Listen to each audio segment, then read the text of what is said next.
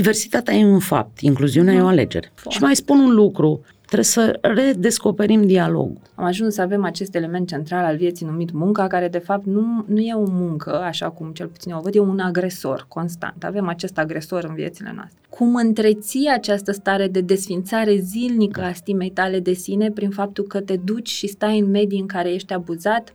Mi-aduc aminte când am început eu să fac HR și prima regulă care mi-au pus-o pe masă a fost: dacă în CV e peste 45, nici măcar nu suni. Una dintre fete care avea o dizabilitate de vedere și au chemat-o la interviu față în față, unde s-a dus, evident, însoțită de mama ei. Din păcate, nu putem să vă angajăm. Me, Myself and My Work cu Andra Pintican, un podcast Zunivers. Te îmbrățișez! Ne întâlnim la un nou episod din Me, Myself and My Work, un podcast marca Zunivers. Sunt Andra Pintican și tocmai m-am întors din concediu. În consecință, nu garantez să fiu astăzi cel mai cursiv moderator de podcast pe care l-ai ascultat vreodată.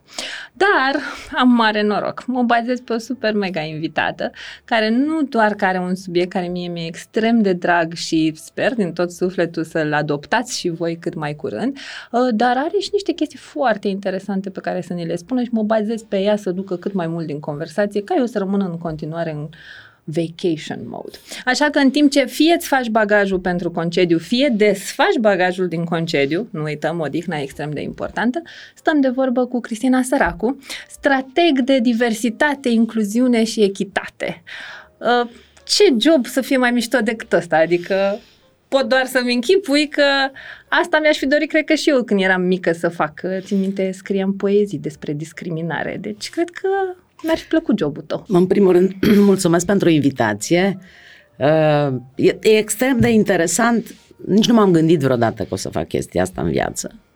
Și oarecum a venit ca o oportunitate la care nici nu mă gândeam și, cum ai spus, uitându-mă după câțiva ani de când fac proiecte de tipul ăsta, mi se potrivește și mi-am dat seama că e dintre lucrurile cele mai faine pe care le pot face în bucata de viață pe care o mai am.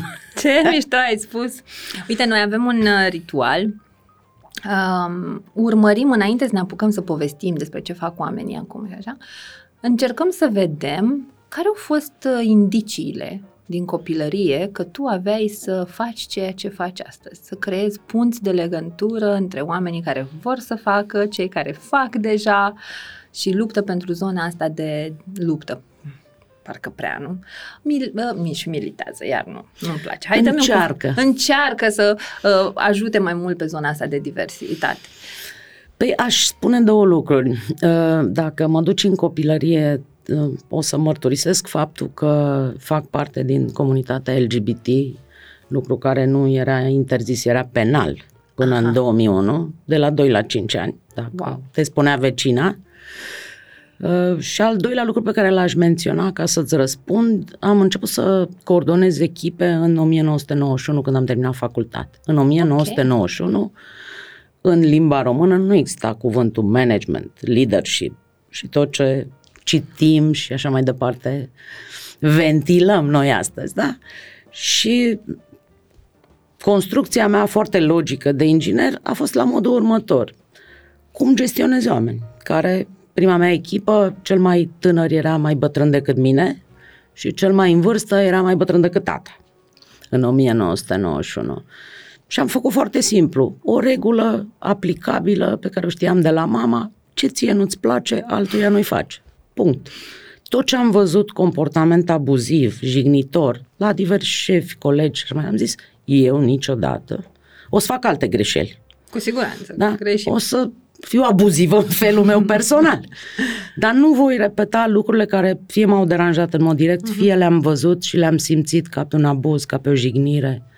Deci, pentru tine, un sistem de referință a fost ceea ce nu vrei să faci și să fii.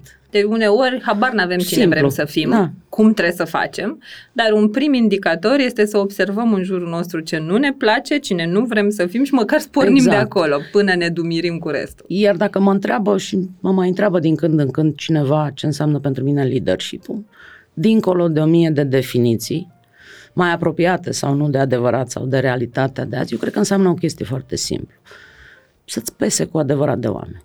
Adică atât. Omenie, atât. Te tot zic de atât, de câțiva atât. Ani. Dacă nu-ți pasă de oameni, șansa de a face leadership de calitate, de a fi cu adevărat pe nivelul de performanță pe care ar putea să fie echipa aia, scade văzând cu ochii. Da?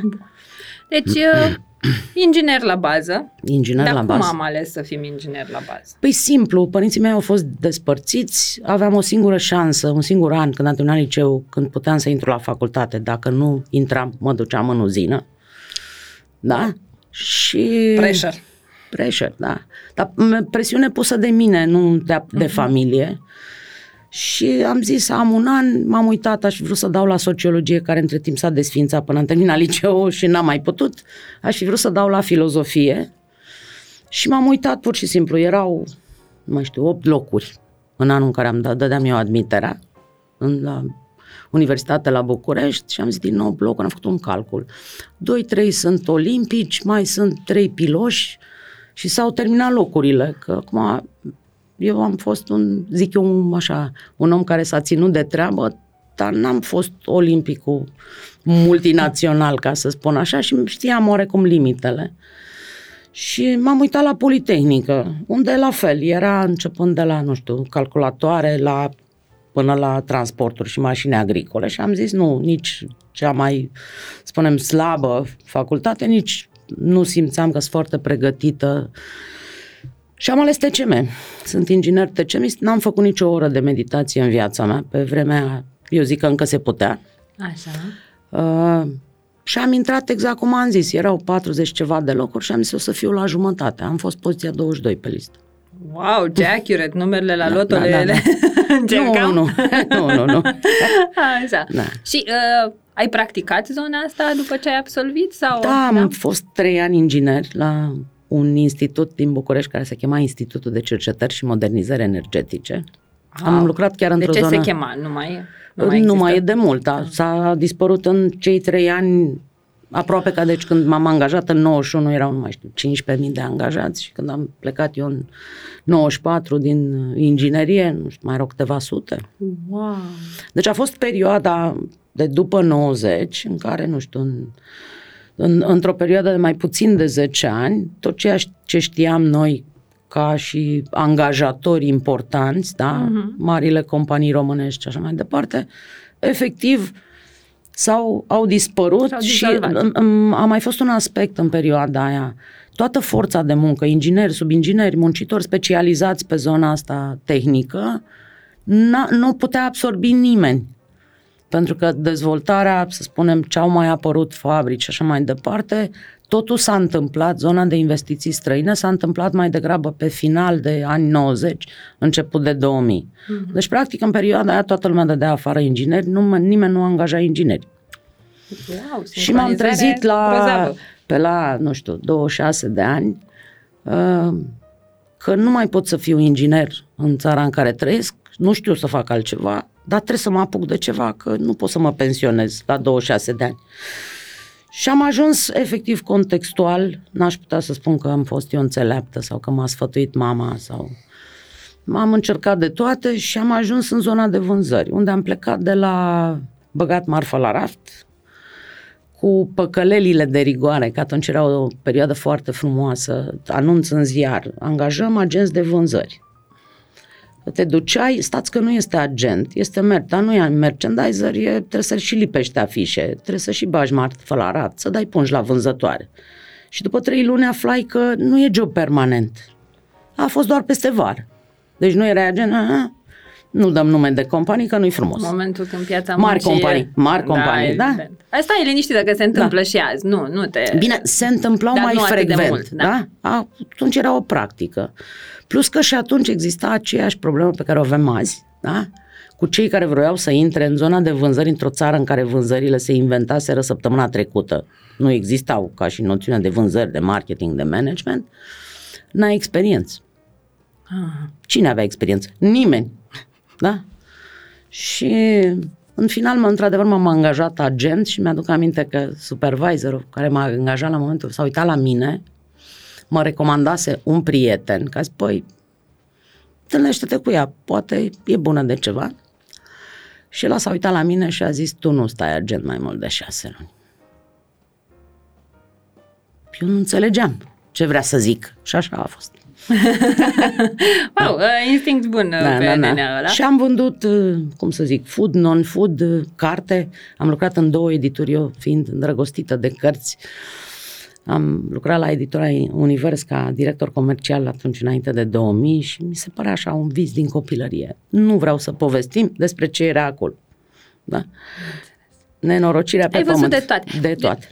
Și uite, fac așa o acoladă, că nu e o paranteză. Dacă ar fi să te uiți la ce se întâmplă azi în piața muncii, că toată lumea e super panicată, e haos, e criză, criza tot o vehiculează lumea de vreo 5 ani de zile. Nu știu, acum să se numească bahaosul crizei, nu ce urmează.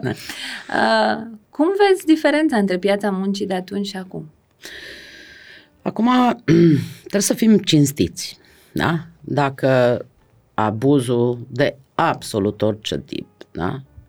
Cred că ne aducem aminte, mai sunt 100 la ușă. Da? Da. Lucrurile odată s-au schimbat pentru că piața se schimbă și nu mai sunt nici 10 la ușă, nici 5 la ușă. Da? Despre ce vorbim? Asta 1 la mână, 2 la mână. Să ne uităm un pic și dacă te uiți la comportamentul generațional, care nu este bine și rău, da? Este lumea în care am trăit noi, în care ne-am format și lumea în care se întâmplau lucrurile alea, da? E evident că noi am suportat chestii care astăzi mie mi se par de nesuportat și mă întreb, Doamne, dar nu eu ca persoană, noi toți cei din generația mea sau cei care erau activi, erau tineri în anii 90, mă gândesc, cum am putut să stăm la... Dar n-aveai opțiune, adică plecai de acolo, abuzul era și în partea ilaltă. Da? Deci nu erau exemple de altfel, nu era pe cadrul nostru mental. Îți dau un singur exemplu. Aveai 2 ore în cartea de... Eu am stat 18 ani în gazdă, pentru că mi era imposibil să fac rată să-mi iau un televizor. Da? Pentru că aveai 2 ore pe salariu minim în cartea de muncă și nu puteai... Tu câștigai de fapt mai mult. Că erai plătit restul la negru, da? Mai aveai bonusuri. Bonusurile și dacă erau trecute prin cartea de muncă la bancă, adeverința era pe câte ore ai în contract. Da. Bine că aveai contract. Da? Mă rog, am avut și varianta fără contract, am avut și varianta la care am avut și contract și nu mi-am mai văzut banii nici în ziua de azi. Am trecut prin toate variantele posibile. Asta era, să zicem, asta e un aspect, da? Și al doilea aspect, zona de abuz. Da? De comportament. Deci dacă la începutul anilor 2000 încă, da? Nu știu, până prin 2010, zona asta de jignit angajații, de abuz de la pe față, inclusiv în nume mari de companii, am zis, nu dăm nume, se știu ei. Sau nu. Erau frecvente. Astăzi, că ne ducem către ceea ce fac eu azi, știu companii care au procedural în regulamentele lor interioare, procedură, dacă ești abuziv, discriminator, sunt niște trepte de avertisment și așa mai, până la întrerupem contractul cu tine. Și atunci, de fapt, și chiar se aplică.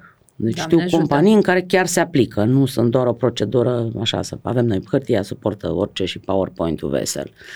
Și atunci lucrurile sunt foarte mult schimbate. Da? Sunt mult schimbate. Okay, deci se fac pași spre o evoluție forțată cumva. Absolut. Acum că sunt schimbate într-o proporție, nu știu, de 10-20% din total companii de pe piață, asta e o altă discuție. Da, într-adevăr, dar pentru că am conversația asta foarte des cu lumea, că hai mă, ce se schimbă? Ok, sunt 50, 20, 100, 200 de companii, 20% din companiile din piață ori face ce trebuie, dar cu ce ne ajută? Că te duci la Pașcan, te duci la Vaslui, te duci în Vâlcea, te duci în orașe mici, unde lucrurile astea nici măcar nu sunt o conversație. Eu cred că totuși aici începe diferența, măcar acum există și un exemplu de altfel. Și cum în momentul de față avem acces la informație cum n-a avut nimeni până acum în istorie, exemplele astea de așa da se pot propaga mult mai ușor. Adică ai toate șansele să fii la o nuntă sâmbătă seara, obosit peste măsură și să conversezi cu colegul de masă, așa, și să inițiați o conversație, că hai să fim serioși, cred că 90% din conversațiile noastre în spațiu privat sunt tot despre muncă, adică cel puțin din tot ce îmi povestește lumea, am ajuns să avem acest element central al vieții numit munca, care de fapt nu e o muncă, așa cum cel puțin o văd, e un agresor constant, avem acest agresor în viețile noastre. Și te apuci și îi povestești lui ăla că ești chinuit și că obosit și că ai făcut o suplimentare și ăla zice, wow, dacă mi s-ar întâmpla așa ceva, eu aș pleca. Și deodată ți se aprinde un bec. Adică, deși procentajul e extrem de mic și înțeleg că ne-am dorit mai mult, cred că noi suntem abia la începutul revoluționării modului în care muncim în România și e normal să ne ia ceva vreme să cunoaștem și alte practici, plus să ne ajustăm conform nevoilor noastre, că nu trebuie să copiem 100% ce fac alții. Acum o să-ți răspund, nu cred că suntem chiar la începutul începutului, suntem, știi, șoferul după primul an în care circulă cu lămâia în geam, dă jos lămâia după un an, nu e încă foarte sigur nici el pe el, nici nu simte mașina foarte bine, mai trebuie, acum depinde și cât de mult stă la volan. Am dat lămâia jos din geam, deci suntem ușor avansați, da? Dar o să-ți dau ca și comparație, jumătatea anilor 90, când au început să vină multinaționalele în România. Care era cerința, cel puțin în zona de FMCG unde am fost eu și nu numai, deci aveau nevoie de limbă engleză, să știi să operezi pe calculator basic, Word, Excel, da? Și mai era carnet de conducere dacă aveai job de teren. Cum arăta România? Eu o spun din perspectiva unui om care a terminat facultatea în 91, da? Carnet nu-ți luai decât după 30-35 de ani, că dacă îți luai mașină, că uneori după 40, că n-aveai de ce să-ți iei carnet, da? Limba străină nu vorbea nimeni, deși am făcut inclusiv la facultate un an de engleză, că nu ieșeai nici până la bulgari, da? Și până la bulgari era greu de ieșit, da? Și la Word, Excel, calculator, nu văzusem niciunul în viața noastră, da?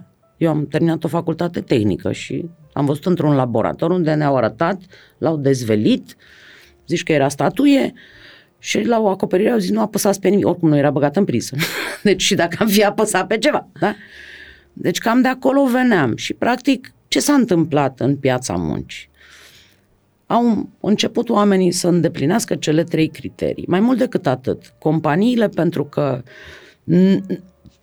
școlarizarea, încă nu existau firme care să școlarizeze,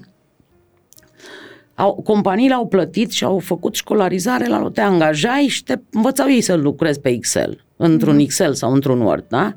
Sau să faci un PowerPoint. În anul 2000 deja, toată lumea se uitau la cei care începuseră să lucreze în companiile străine, pentru că nu neapărat salariile erau semnificativ mai mari. Erau trecute, toți banii erau trecuți în cartea de muncă. Exact, erau condiții legale și toată lumea se uita către o lume mai bună, da? Și ăla a fost momentul în care toată lumea, vrând nevrând, de bunăvoie, s-a dus, a făcut un curs, pentru că nu puteai accesa un post dacă măcar nu se vedea un pic că îndeplinește aceste condiții, da?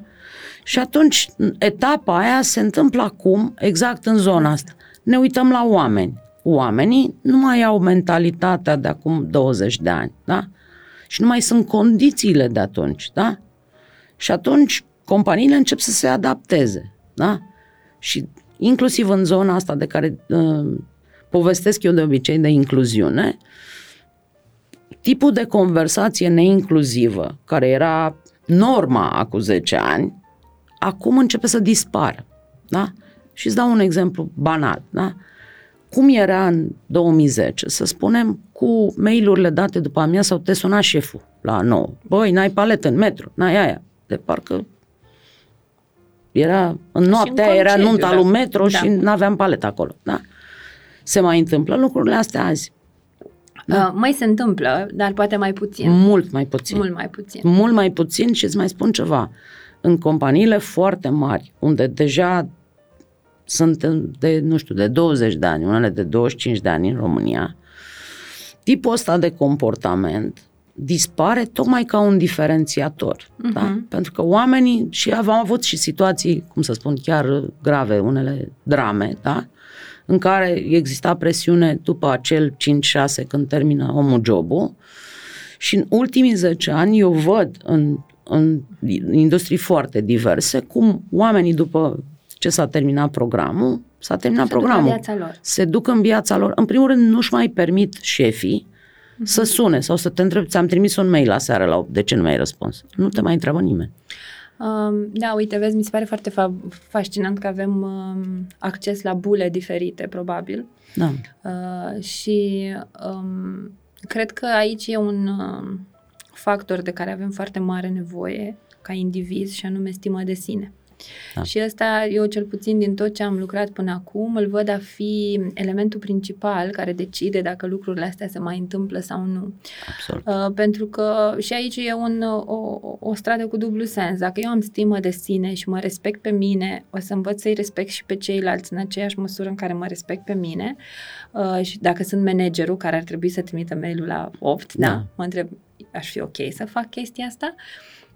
Pe de altă parte, dacă eu sunt un om în afara zonei de conștiință ca manager și n-am prea multe nici în cușă, nici în căpușă, și trimit mail-urile oamenilor, modul în care ei vor reacționa la ceea ce am făcut va determina dacă mai departe acest lucru se repetă. Și un lucru peste care eu dau foarte mult și repet, vreau să ținem în calcul faptul că avem bule diferite, atragem oamenii conform energiilor noastre. Eu sunt în punctul ăsta în care, fiind workaholic, în rehab, încerc să învăț să lucrez cu dependența mea de muncă și automat atrag oamenii care sunt într-un proces oarecum similar, dar sunt foarte multe cazuri care ajung la mine și găsesc acest sindrom Stockholm foarte mult în birouri.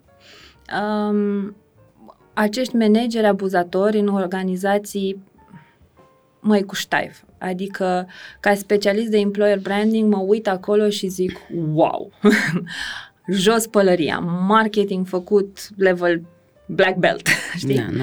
Și apoi vin oamenii către mine și primesc print screen-uri din meeting-uri pe Zoom în care oamenii, femei în toată firea, într-un departament de HR plâng pentru că au o manageră super agresivă care de la microagresiune la agresiune pe față, fără nicio jenă, put it out there, îți primesc print screen-uri din grupuri WhatsApp dimineața, duminică, la 6:30, cu când se termină chestia asta, când se face, hai, mesaje la 10 noaptea și dimineața la 7 te-ai ocupat și nu vor, aici deja am dat exemple de vreo 5 companii diferite, da? Ca să înțelegem și branduri, adică și observ această frică a oamenilor că mă întorc la stima de sine. Dacă tu îmi faci asta și eu îți permit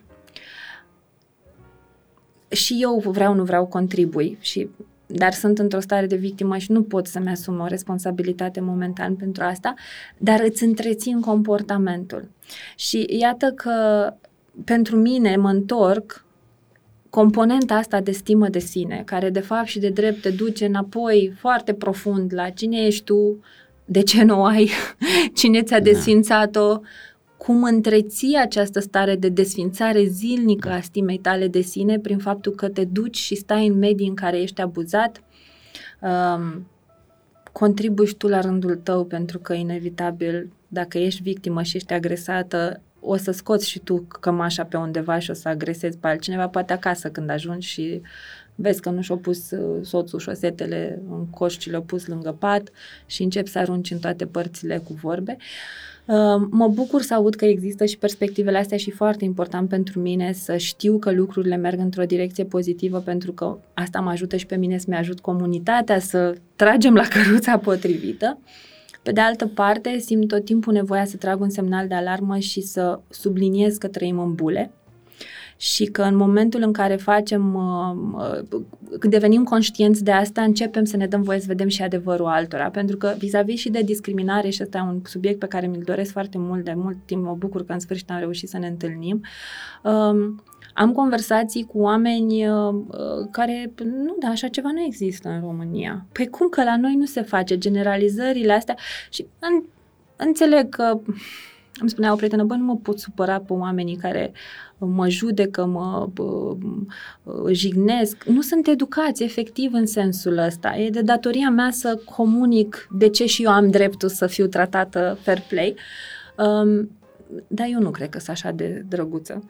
Am o problemă cu agresorii. La un moment dat mă activează și pe mine. Și asta zic, ok, deci avem și exemple de așa, da, avem și exemple de așa, nu, Doamne ajută să scăpăm de ele cât mai repede. Și hai să ne ducem un pic pe zona asta de diversitate. Și le luăm pe toate, diversitate, incluziune, vreau să le disecăm cu ce înseamnă, pentru că în bulele tale se vorbește despre asta, dar în bulele mele diversity what?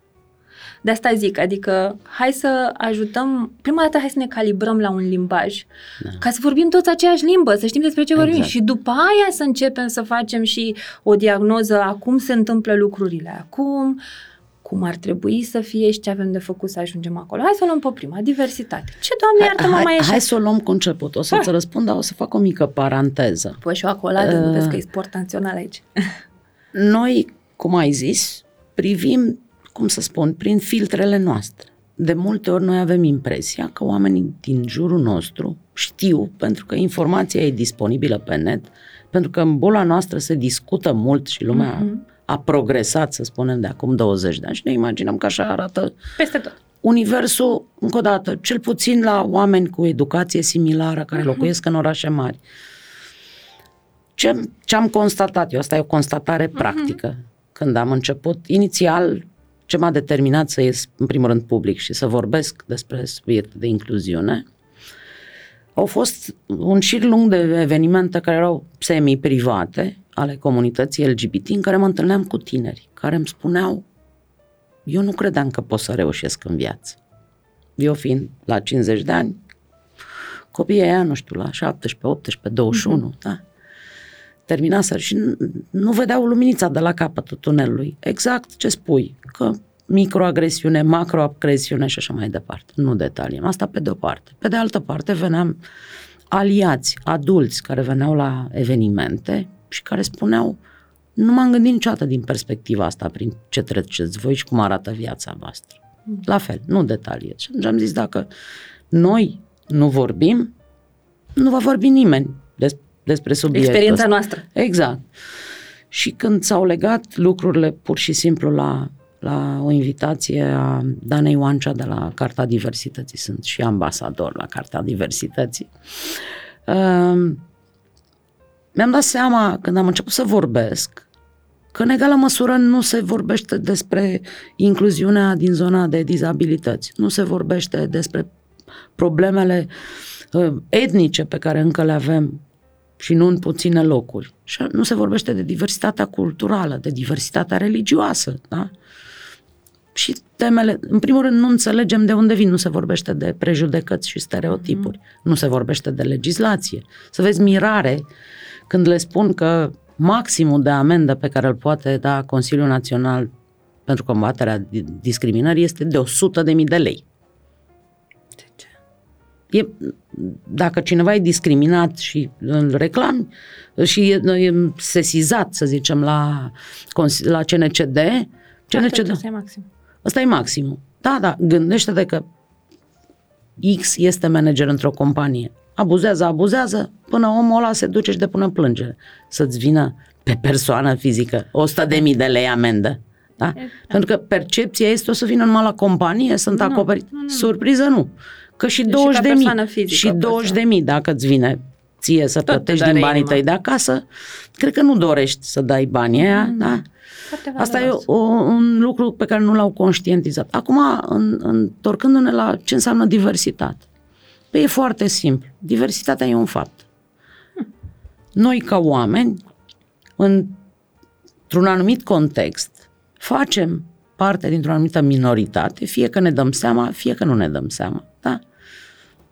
O persoană brunetă, în momentul în care se duce în zona scandinavă, unde înfățișarea este diferită, da? Deja? Va face parte dintr-o minoritate. Ce a făcut? A luat avionul și s-a dus de aici până la Helsinki sau la Oslo, mm-hmm. da? Nimic special, e aceeași persoană. Corect. Da? Să ne imaginăm că societatea, toată lumea se uită urât la tine pe stradă, că tu ești diferit, da? Dintr-o chestie mărunt, da? Cât de confortabil ți-ar fi? Noi suntem în etapa asta. Dacă omul e diferit, da? Indiferent care e tipul de diferență, da? Uh-huh. Băi, nu-i de-al nostru. Știi vorba aia? Eu n-am nimic cu ei, dar stea la ei acasă. Da. Da? Bun, și oamenii ăia nu trebuie să meargă la o prăjitură, la cinematograf, la școală, la... Da? A, noi suntem foarte deschiși. N-avem ramp. Păi și cum urcă o persoană în fotoliu rulant? Cum urcă cele 30 de trepte care sunt aici dacă n-aveți ramp? Da? A, păi nu știm. Să vină cineva. Și vorbim de universități, vorbim... Și de multe ori eu spun, haideți să ne uităm la soluții. Că e clar că avem multe de făcut. Uh-huh. Câte... companii foarte mari, multinaționale, nu știu, stă în regiune la Timișoara. Nu știu, 200. Câte școli sunt în oraș? Nu știu, 150. Dacă fiecare companie își propune un parteneriat cu o școală din oraș. Deci o multinațională care are cifră de afaceri, nu știu, destulă. 50 de milioane de euro, scuză-mă, da? Zice, eu anul ăsta, data fac rampa, câte are? 2 intrări școala, da? 3, da? Trebuie să fac 2 rampe, atât. Da. Peste un an îmi bugetez și fac covorul pentru persoane nevăzătoare, da? Covorul tactil. Uh-huh. Și în 5 ani, practic, accesibilizez 150 de școli, fără să existe presiune pe buget, fără să fie o chestie, dacă mi-aș propune eu ca eu singur să fac tot uh-huh. la 20 de școli sau să fac tot într-un singur an, ar fi extrem de complicat. Corect. Construcția rampelor, a 3 rampe, nu vezi în a 6-a decimală de la profit. Corect. Ca și valoare. Da, da? Da, da. Deci este numai voință. Ok, n-am bugetat-o anul ăsta, că noi înțelegem cum funcționează companiile, da? Da. Haideți să o bugetăm pentru la anul. Da? Mai știi. Deci despre asta e vorba, da? Diversitatea există, că suntem noi de acord, că ne place, că nu ne place, că vrem, că nu vrem. Așa arată societatea. Și okay. nu arată de azi. De la Alexandru cel Mare încoace, tot așa arată, da? Deci, despre asta e vorba. Ce fac... Hai să presupunem că suntem o companie mică, sau, mă rog, mai puțină importantă dimensiunea, dar suntem dintr-o zonă de provincie, unde n-au ajuns toate trendurile astea și topicurile mainstream. N-am avut HR de când existăm, foarte multe companii de genul ăsta prin țară și nu prea știm noi de astea.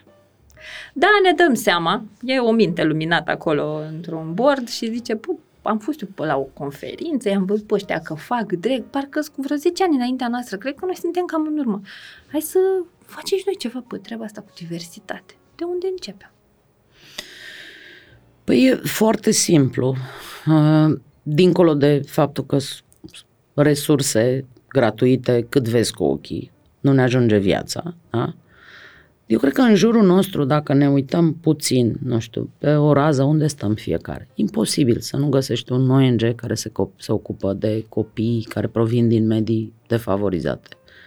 Imposibil să nu găsești o organizație care se ocupă fie de adulți, fie de copii care au anumite probleme medicale, fie ele, cum să zic, permanente, fie doar pe o perioadă limitată de timp, da?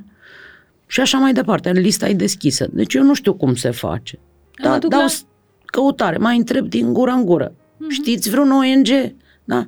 Bat la ușe la ONG. Poate oamenii nu sunt exact pe subiectul pe care aș vrea eu să-l abordez. Mm-hmm. Ok, dar ei între ei se știu. Mai știu ei parți. Da. Bun, și astea sunt acțiuni pe care le luăm pentru mediul extern, pe care vrem să-l susținem și, Doamne, ajută să vină ziua în care companiile înțeleg că nu au dreptul să căpușeze comunități, ci trebuie să contribuie la regenerarea lor. Mulțumim, ESG, că ai venit în viața noastră. Dar ce facem înăuntru organizației? Cum ajutăm? Pentru că, repet, oamenii acționează din prejudecățile lor, din stereotipurile lor. Mi-aduc aminte o organizație în care m-am dus pentru o diagnoză și îmi zicea foarte mândru managerul că eu i-am recrutat pe toți după chipul și asemănarea mea. Fun fact, 30% din oameni erau în burnout, jumate din companie își căuta, era o companie de vreo 80 de oameni, își căutau deja altceva de muncă pentru că era un mediu extrem de toxic. Bun, și mă întorc. Ce fac să ajut în interiorul organizației? Păi știi cum e, eu am o vorbă așa mai din popor, da? O problemă pe care o lași sub preș nu se va rezolva de la sine. Într-o zi îți va exploda în față. Mai devreme, mai târziu. Da? Și de obicei când ți-e lumea mai dragă și zici că strategia asta de evitare nu funcționează? Surpriză nu. Wow. Da? Și ne întoarcem la ce ți-am zis că mi se pare mie cel mai important lucru dacă m-ar întreba cineva despre cum gestionăm noi oameni. Să ne pese de ei. Ce înseamnă să ne pese de ei? Să ne uităm la nevoile lor, da? Și să ne uităm la societate și să ne uităm, păi, cum mediul de lucru toxic îmi dă maximul de potențial pe care l-aș putea eu avea în industria mea. Văd foarte des și am văzut în ultimii 30 de ani, am crescut cu 5%. Suntem cu 11%. Suntem cei mai tari din piață. Și piața cu cât a crescut? Cu 34%. Bine. Mai poftiți pe la noi. Da? Deci n-ai crescut nici în trendul pieței. Da. Despre ce vorbim? Asta ca să dăm exemple cât se poate de palpabile.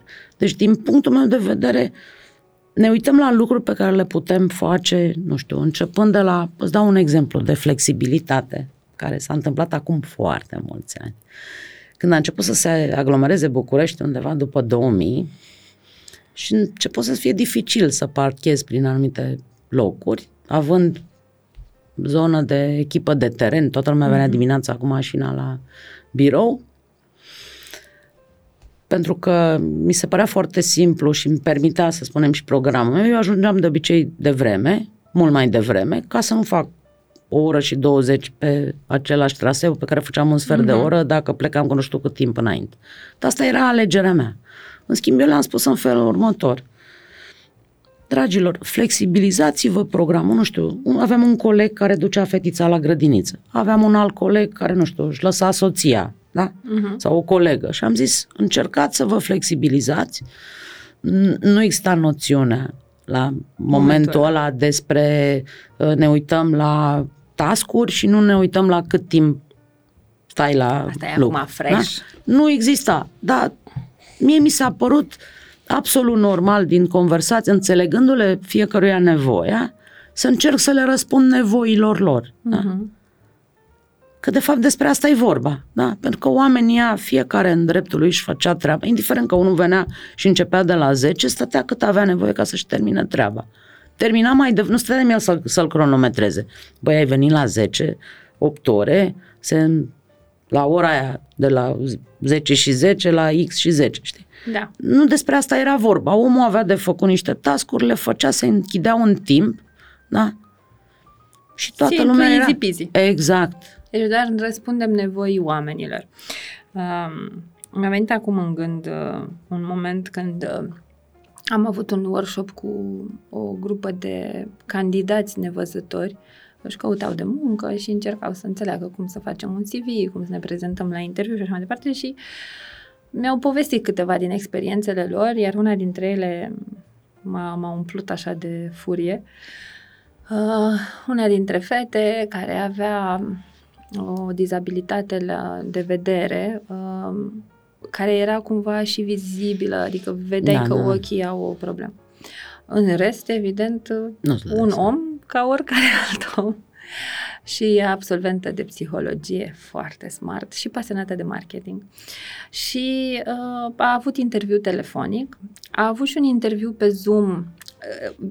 Dizabilitatea o vedeai probabil cel mai bine stând față în față, nu era foarte vizibil pe Zoom că era ceva în neregulă la ochi și au chemat-o la interviu față în față, unde s-a dus evident însoțită de mama ei ca să ajungă în siguranță și a intrat în interviu singură, unde tipa de la HR îi spune că dacă știam că aveți dizabilități nici nu vă mai puneau pe drumuri, o să le zic colegilor mei de acum să întrebe la telefon. Și, din păcate, nu putem să vă angajăm. Mi se pare așa nu știu, m-aș supăra pe tipa de la HR. Pe de altă parte, mi-aduc aminte când am început eu să fac HR și prima regulă care mi-au pus-o pe masă a fost: dacă în CV e peste 45, nici măcar nu suni. Și asta era regula, adică puteam eu să stau în cap în mâini, dacă asta era regula în agenția de recrutare, ce puteam eu să fac? Și mă întreb, deși simt din toată inima mea că diversitatea, incluziunea este responsabilitatea fiecăruia dintre noi, dacă nimeni nu ne-a învățat că asta e responsabilitatea noastră până să ne o asumăm, cineva trebuie să ne pună pe cadru mental: hei, Gigele, vezi că și de datoria ta e să faci lucrurile așa. Care crezi tu că e rolul din organizație, care are cea mai multă putere? Că eu imediat mă duc la HR, eu pun pe umeri la HR, sătui cursanții mei, am un master program de un an de zile și suntem în luna a 7-a și îmi zicea una din fete: bă, dar mai las-o naibii că suntem în 7 luni din program și deja ne-ai dat vreo 8 roluri în plus. Ce job e ăsta pe care vrei tu să-l facem noi? Cine ar putea să aducă mai mult awareness, conștientizare în companii pe tema asta? Bine, acum o să-ți spun din două perspective. Una, cum văd eu lucrurile, și doi, cum arată practica, cunoscând foarte mult și unde e rolul ăsta prin diverse companii. Deci am întâlnit rolul în zona de vice president de sales, în zona de HR, în zona de marketing, în zona de CSR, în zona de PR, deci am întâlnit în zone diferite, da? Și acum o să-ți răspund cum văd eu lucrurile. În primul rând, dacă nu există decizie, dar decizie din aia care intră în top 3 priorități, da? Chiar dacă, cum să spun, operațional CEO nu se apucă el să țină workshop-uri de incluziune, dar este primul susținător. Și îți dau un exemplu. Niște ateliere pe care le-am ținut la Universitatea Politehnică de la Timișoara, unde au fost invitați absolut tot personalul didactic și nedidactic care lucrează în universitate. Da? Nu erau cu puncte, deci omul nu câștiga nimic, era doar de informare. Conținea toate temele, era o structură de 3 ateliere cu 6 teme, pornind de la prejudecăți și terminând cu subiectul cel mai sensibil, LGBT. Numai care a fost abordarea rectorului? Da? În primul rând că mail-ul pentru acel atelier a venit de la el, către toată lumea, da? Frumos. Din 3 ateliere care s-au întâmplat la distanță de 2 săptămâni, era un atelier de o oră, odată la 2 săptămâni. Rectorul a fost prezent la primele 2, la al 3-lea avea o ședință a rectorilor la Craiova și nu era fizic în oraș. Deci ce semnal a dat el? Da? Da. În ce mod s-a implicat? Și atunci dacă...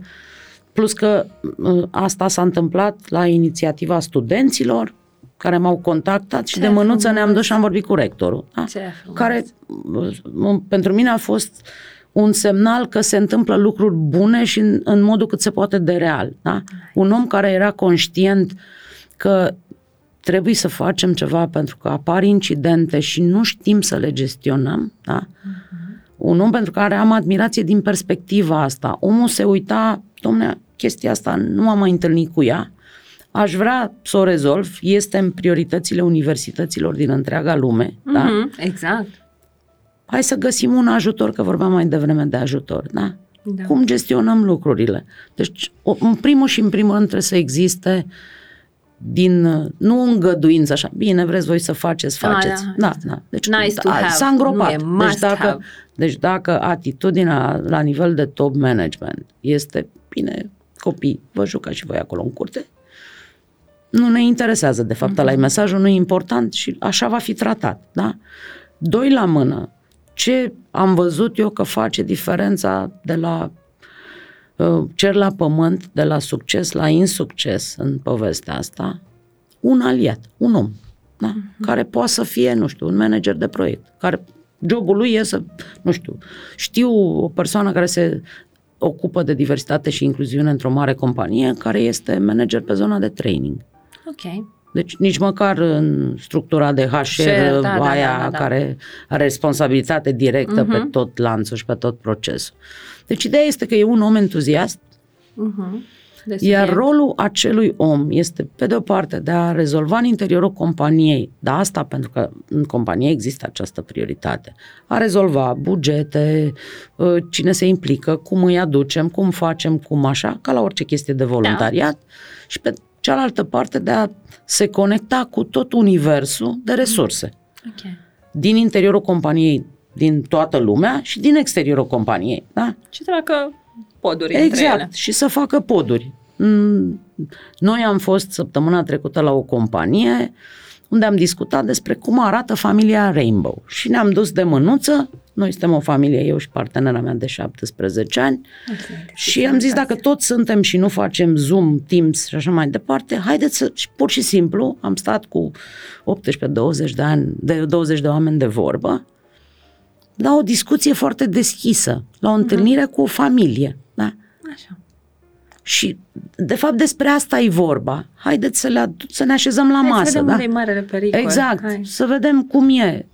Deci, ideea este că lucrurile astea sunt total, puse în operă de o persoană din interior care, dintr-un anumit motiv, chiar conștientizează că asta este o nevoie la care trebuie să răspundem ca și organizație. Și de care persoana e în cauză. Exact, deci ne întoarcem la oamenii pe care îi tot invoc eu în ultima vreme să iasă la suprafață, change makerii. Exact. Advocații pe diferite spețe, nișe, fiecare, dacă e ceva care te râcâie în momentul în care vezi că nu funcționează cum trebuie și nu te lasă să dormi noaptea, exact. Ai un indicator destul de clar că you found your cause. Și dacă îți găsești cauza, e cazul să începi să te dedici. Am vorbit despre diversitate. Hai să vedem un pic... Are sens să mai dezbatem pro pentru diversitate? Cred că e de la sine înțeles, nu? Diversitatea e un fapt, incluziunea e o alegere. Aha. Da? Adică diversitatea, că suntem noi de acord sau nu suntem, ne place sau nu ne place sau strâmbăm din nas, ea există. Da? Și beneficiile sunt fantastice. Sunt evidente. Incluziunea este de fapt un comportament personal sau organizațional și care este o alegere. Da? Este alegerea mea să înțeleg cum să mă comport, pentru că nici noi nu știm. Am văzut studii făcute care ne spun de fapt că există un procent important de manageri care evită subiectul incluziunii pentru că nu știu cum să-l gestioneze, nu vor să facă gafe, nu vor să greșească în sensul să deranjeze și atunci nu știm, nu e în top 10 priorități, nu vorbim despre... Mintea lor, desigur, evităm subiectul. Da? Și atunci, de fapt, despre asta e vorba. Da? Numai că incluziunea vine peste noi, pentru că noi ne uităm în momentul ăsta ce se întâmplă în jurul nostru și se întâmplă și aici, la Barcelona și unde vreți, pe lumea asta. Da? Am trecut prin etapa aia foarte arogantă, în care mai sunt 10-100 la ușe, da? În etapa în care ne uităm în zare și zicem, se vede cineva, mai e vreun unul pe aici. Da. Care stinge lumina, Exact. Da, și era cumva că ea 10-100 la ușă trebuiau să fie după chipul și asemănarea organizației. Exact. Deci toate schimbările, nu le mai detaliem, că sunt convinsă, le-am tot povestit fiecare în diverse contexte. Acum suntem într-un context diferit, în care la ce ne uităm? La diferențiatori. Deci generațiile tinere, și spun tinere, nu știu, de la 35 în jos, nu numai copiii care terminați facultatea, da? Se uită și zic, au ceva componentă de incluziune? Da? Cum arată formularul? E domnul, doamna așa atât sau are și un deidem acolo? Păi dacă ei nu sunt interesați, uite, am între 3 companii, ăia au un formularul care e online, nici nu ajungi la companie, da? Dar deja îți spune multe. Îți spune foarte multe, da. Îi vezi, îți implicați într-un pride, au vreun proiect. Dar nu numai, uite-te cât voluntariat. Eu când am început să fac voluntariat, cred că prin 93-94, toți prietenii mă întrebau, ce ți iese? Și eu ziceam, păi cum să-mi iasă că e voluntariat? Zice, păi dau un tricou, ceva acolo, vă dau și vouă. Dacă mai era și cu deplasare și îți plăteai autobuzul sau trenul sau cu ce te duceai tu, nu știu ce sat, păi ești nebun, nici banii de tren nu ți-i dau. Păi de ce să dai bani din buzunar? Deci gândește că noi venim de la mentalitatea aia, da? indiferent subiectul de voluntariat și cauza care, să spunem, ne ia aproape de suflet fiecăruia dintre noi. Noi de acolo venim, da? Acum, dacă te uiți la tineri și la tineri și oameni de 40 de ani și oameni de 50 de ani din companii, da? Se duc împreună să facă o chestie de voluntariat faină, da? Da, da, da. Care în primul rând are impact asupra cuiva și în al doilea rând și ei sunt chestia aia îi face îi și ca le persoane simt că are sens acțiunea respectivă, dar și ca echipă, da? Uh-huh. Se descoperă în alt fel în momentul în care se duc și nu știu, vopsesc o școală, da? Sau o casă sau whatever.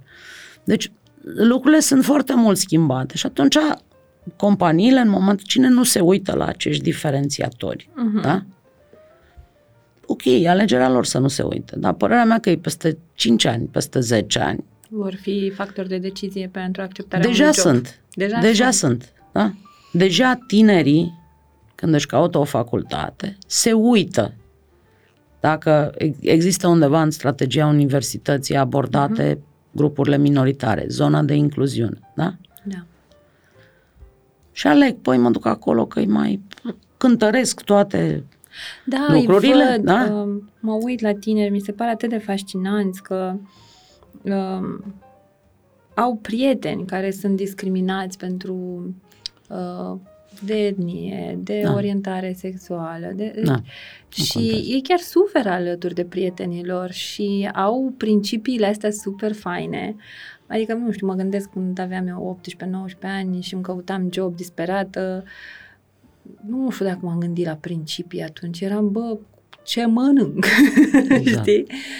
Dar mi se pare așa de fain că ei îs like, lasă, bă, nu știu, ne împărțim zacusca de la mama și, dar nu mă duc la ăia pentru că uite ce fac și prietena mea e într-o situație în care i s-a făcut și eu nu contribui la așa ceva. I love them! Să trăiască conform valorile lor, mi se pare că e un lucru pe care putem să-l învățăm mult de la ei.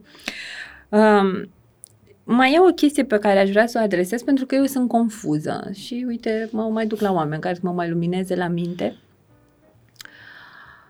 Nici nu știu cum se cheamă, nu știu dacă i-aș zice discriminare pozitivă.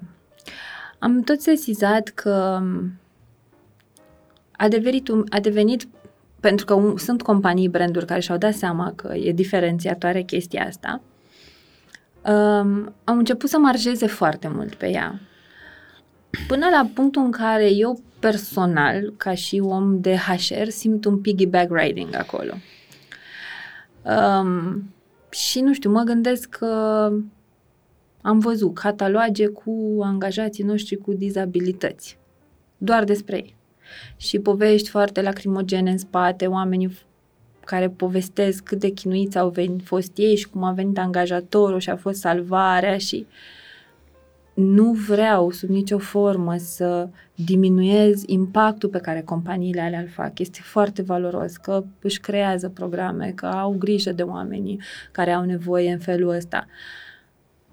Dar pentru mine personal e o zonă de... Da, eu cam așa o văd. Adică nu mai văd din... Nu știu ce nu văd acolo, dar e ceva care mă zgârie pe creier. Ajută-mă să-mi dau seama ce... Tu ai pus pe masă, de fapt, două subiecte, da? Până unde merge acest politically corect? Exact. Ce-i permis, sau ce se cuvine să facem și ce nu la bunul simț. Da, ce îmi place asta, ce se cuvine. Da. Că până la urmă suntem într-o lume liberă, face fiecare. Da. Dacă nu e ilegal, poate să nu ne placă. Da? Da, corect. Asta e un subiect, deci până unde merge și cât ajută și cât e permis și cât nu e permis. Și un al doilea subiect, cât de multă expunere, adică noi nu suntem o fundație care ajută, dar și în cazul unei fundații.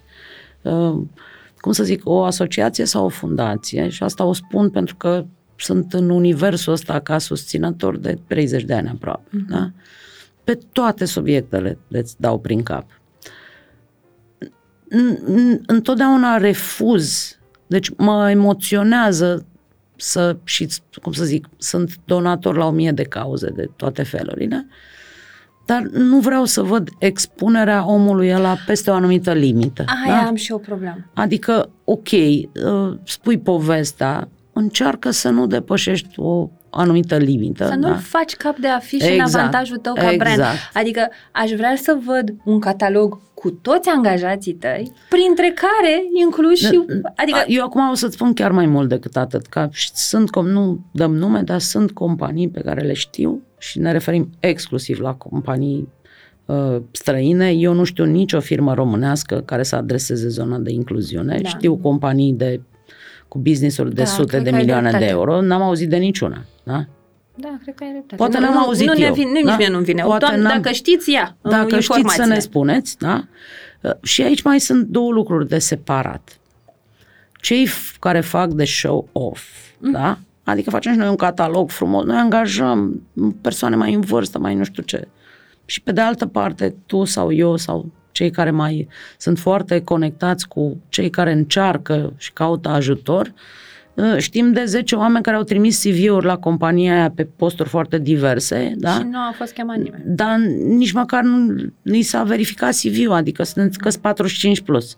Aha. Dar avem un catalog și un video frumos cu 5 doamne care sunt peste 45 de ani și zic, nu, noi cu aging-ul suntem prietenii lunenea aging ăsta. Uh-huh. Da? Dar realitatea ce ne spune? De fapt, eu am plecat de la și fac la Timișoara un eveniment care o să fie anul ăsta la a doua ediție și am simțit mai mult decât am gândit un concept care s-a transformat și într-o asociație care se cheamă Incluziune pe bune.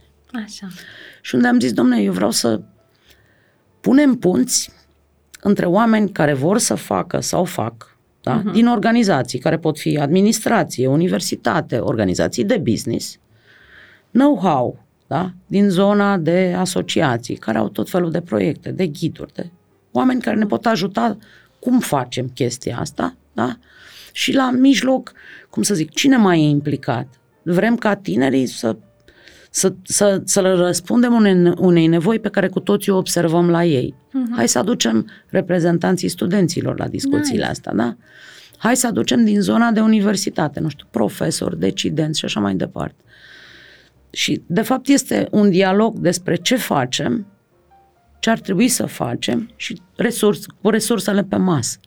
Nu vreau să aduc la această discuție companii care să ne spună într-un video super emoționant ce fac, dar video e din Finlanda, că iau acolo sediu, și în Ungaria ce faceți? Nimic. În România ce faceți? Nimic. Nu vă spărați, dar noi vorbim despre fabrica sau biroul sau așa, pe care o aveți aici. E minunat că faceți în Finlanda sau în Germania. Orice altă țară unde aveți sediu. Exact, dar noi vorbim despre vrem să îmbunătățim, să punem lucrurile în mișcare aici.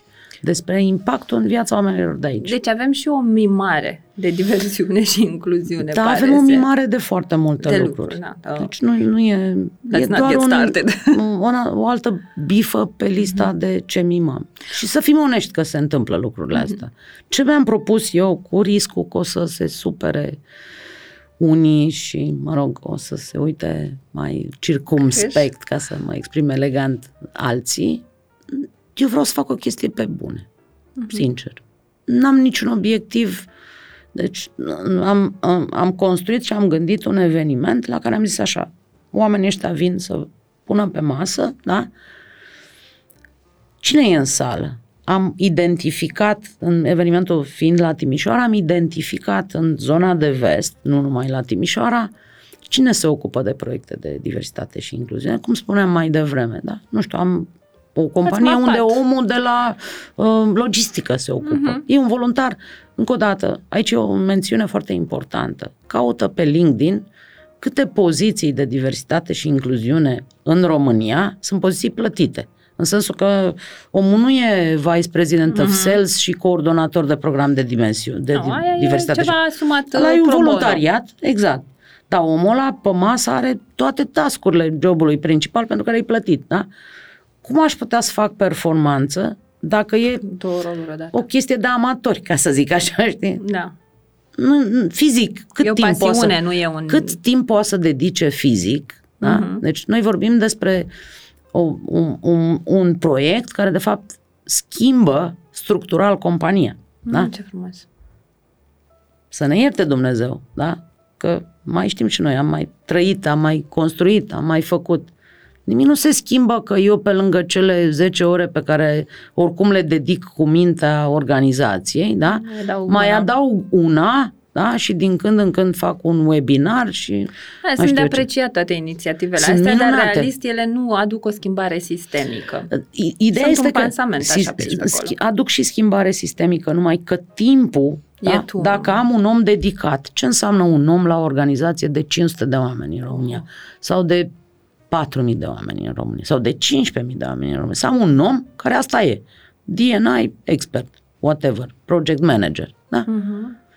Ce înseamnă salarizarea acelui om la total companie care are de la 500 de angajați în plus, un om care dedică 160 ceva de ore pe lună, exact, doar pentru asta. Practic, ceea ce omul a face în 6 ani, ar face în 6 luni.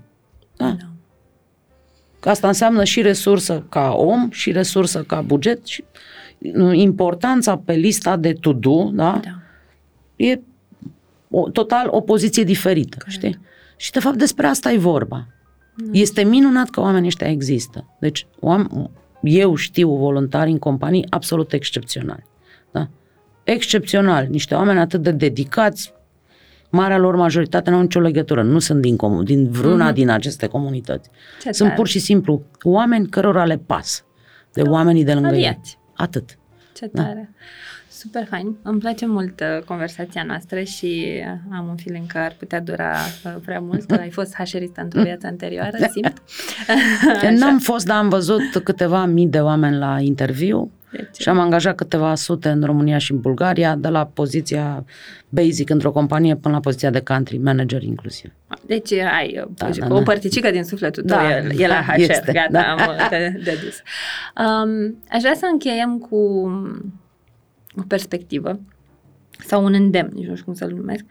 V-am zis că eu sunt în vacation mode brain și o să am astăzi nițele pauze prin conversație. Am tot povestit destul de mult despre organizații, despre responsabilitatea lor, despre cum pot iniția ele discuțiile și acțiunile în sensul ăsta de diversitate și incluziune.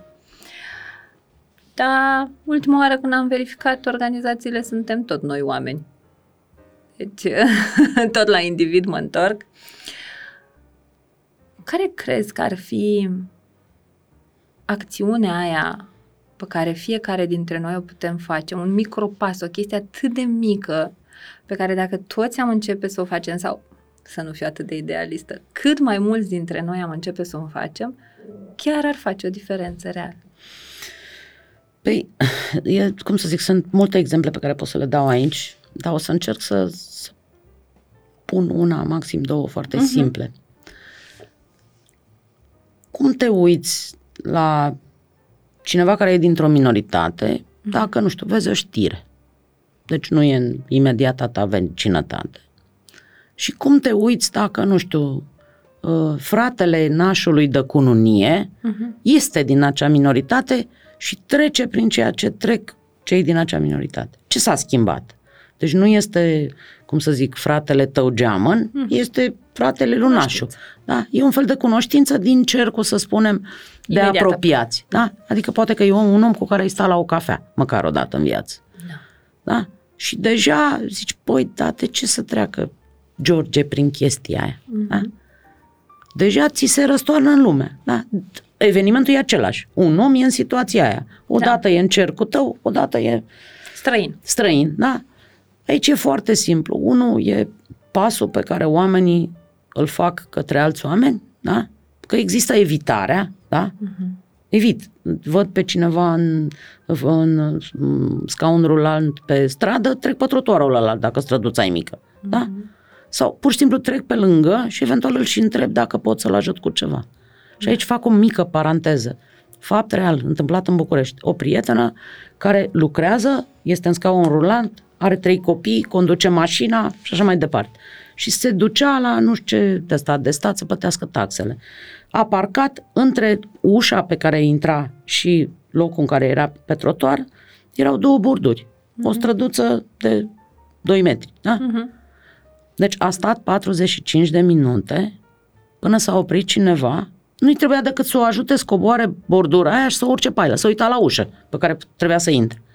Deci lumea fie nu răspundea, fie vrea să-i dea bani și ea a zis, dar nu vreau bani, știți, aș vrea doar să mă ajutați să... că nu avea cum fizic, nu avea terminație la bordură. Da? Fapt real întâmplat în București. Da? Okay. Deci asta pe de o parte. Deci cum ne uităm la lucruri, dacă e un om străin sau dacă e într-un fel sau altul un om din cercul nostru de apropiați. Și am să-ți dau al doilea exemplu de lucruri foarte... Lumea se gândește la strategii. Buget, trebuie să curgă banii, trebuie să aia, n-avem. Da. Îți dau un exemplu, ce poate să facă oricine de azi dimineață. Îți dau două exemple de care se și întâmplă în unele companii. Da? Hai să ne imaginăm, vine o persoană trans la angajare. Da? A trecut de interviuri, îl angajăm. Problema cu persoanele trans este că procedura de schimbare de nume e o chestie juridică extrem de complexă, uneori le iese, uneori nu le iese da, acești oameni. Da? Ce pot să fac eu ca organizație? Da? Adresa de mail nu este conectată la contractul de muncă. E adresa de mail pe care se face la IT. Da? Dacă eu la adresa de mail, în loc de Cristina Săracu, aș vrea să scrie cristina.saracu@compania X, așa. E vreun cost? Nu. Nu. E complicat de făcut? Nu. Nu. De ce nu o fac companiile? Da. Pentru că oamenii ăia, dacă vorbim de zona asta de identitate... Oh my God, e da? Horror! Mă costă, se poate aplica de azi? Da, corect, e ceva super deci cost simplu. Zero se poate aplica de azi. Da, îți mai dau un exemplu. Toată lumea a trecut de la paharele de plastic sau de hârtie la căni. Da? Da. În toate companiile salvăm te duci, salvăm planeta, deschizi dulăpiorul, pahare cu brandul companiei, cu numele companiei, căni. Odată la 6 luni, când se mai împrospătească aceste pahare căni care se mai sparg, se mai întâmplă, da? Dacă tot fac 20 de căni pe etaj, cât e costul ca din 20 de căni, 2 să fie cu rainbow? Deci eu spun că dacă ai un furnizor care faci permanent, costul e zero. Da? Da, da. Fac oricum cănile, alea le fac. Da. Care e impactul? Hai să spun care e impact. Vine homofobul, se angajează acolo, trece de proces, deschide dulap. Zice, ups, aici nu-i de glumă cu ăștia sunt cu ăia, să am grijă ce vorbesc. Da? Închide dulapul și se adaptează la mediul în care trăiești. Vine cineva din comunitate, deschide dulapul. Zice, băi, ce frumos! Da. Costul companiei e zero, e aplicabilă de la următoarea comandă de căni, da. Iar impactul e și pe cei cu potențial de discriminare și pe cei care pot fi afectați de discriminare. Victimele discriminării, da. Încă o dată, ți-am dat 2 exemple de lucruri pe care le poate aplica și încă o dată le poți gândi pe toate tipurile de, nu știu, respectăm un sticker și scrie noi susținem diversitatea culturală, da? Respectăm orice tip de credință sau de alegere din zona de credință, poți fi ateu, da? Da, corect. Dă un semnal, fă un sticker simpatic, da? Da. Și atunci omul care e într-un fel diferit, nu știu, este emigrant, vine dintr-o cultură musulmană care nu este frecventă în România, da? Da, da, da. Cum se va simți acel om? Bine primit. Cât te costă stickerul ăla? Da. Și pe lângă sticăre și să adoptăm comportamentele care susțin sticările și cana. Ce încerc eu să spun este că dacă există un pic de preocupare, există foarte, foarte multe soluții simple. Extrem de simple, nu trebuie și cu cost zero. Iar impactul emoțional de o parte și de alta este maxim. Foarte fain. Super. Cum transpunem frumoasele PowerPoint-uri video emoțional de branding de și mai departe, da? Da. Cum le transpunem în viața reală, da? Așa le transpunem în viața reală. Și mai spun un lucru. Trebuie să redescoperim dialogul, da? Nu știu despre cei care sunt într-o situație de vin dintr-o zonă de emigrat. Nu știu despre cultura lor. Ce ne oprește să stăm de vorbă? Da? Ce ne oprește să ne luăm, nu știu, la o lună de zile, păi o oră îmi pun în agenda, pur și simplu să stăm la o discuție deschisă. Povestește-mi despre cum arăta jobul în țara ta, care sunt obiceiurile. Ok, anumite lucruri le poți adapta, le poți prelua. Unele nu sunt, să spunem, sau sunt mult mai greu de aliniat cu cultura noastră, dar eu sunt ferm convinsă că dacă faci un pas, omul ăla o să se simtă foarte bine primit. Da? Da, cum spuneam, am mai avea 5.000 de topicuri, aș fi vrut să vorbim și despre whistleblowing și discriminare și cultural appropriation, dar mai avem întâlniri, pare se. Ladies, mulțumesc tare mult de prezență și că ne-ai dat atât de multe insight-uri valoroase și mai ales sfaturi extrem de utile cu buget zero, cred că asta ne place tuturor. Sper să mai stăm de vorbă și cu alte ocazii. Vă îmbrățișez! Zunivers Podcasts.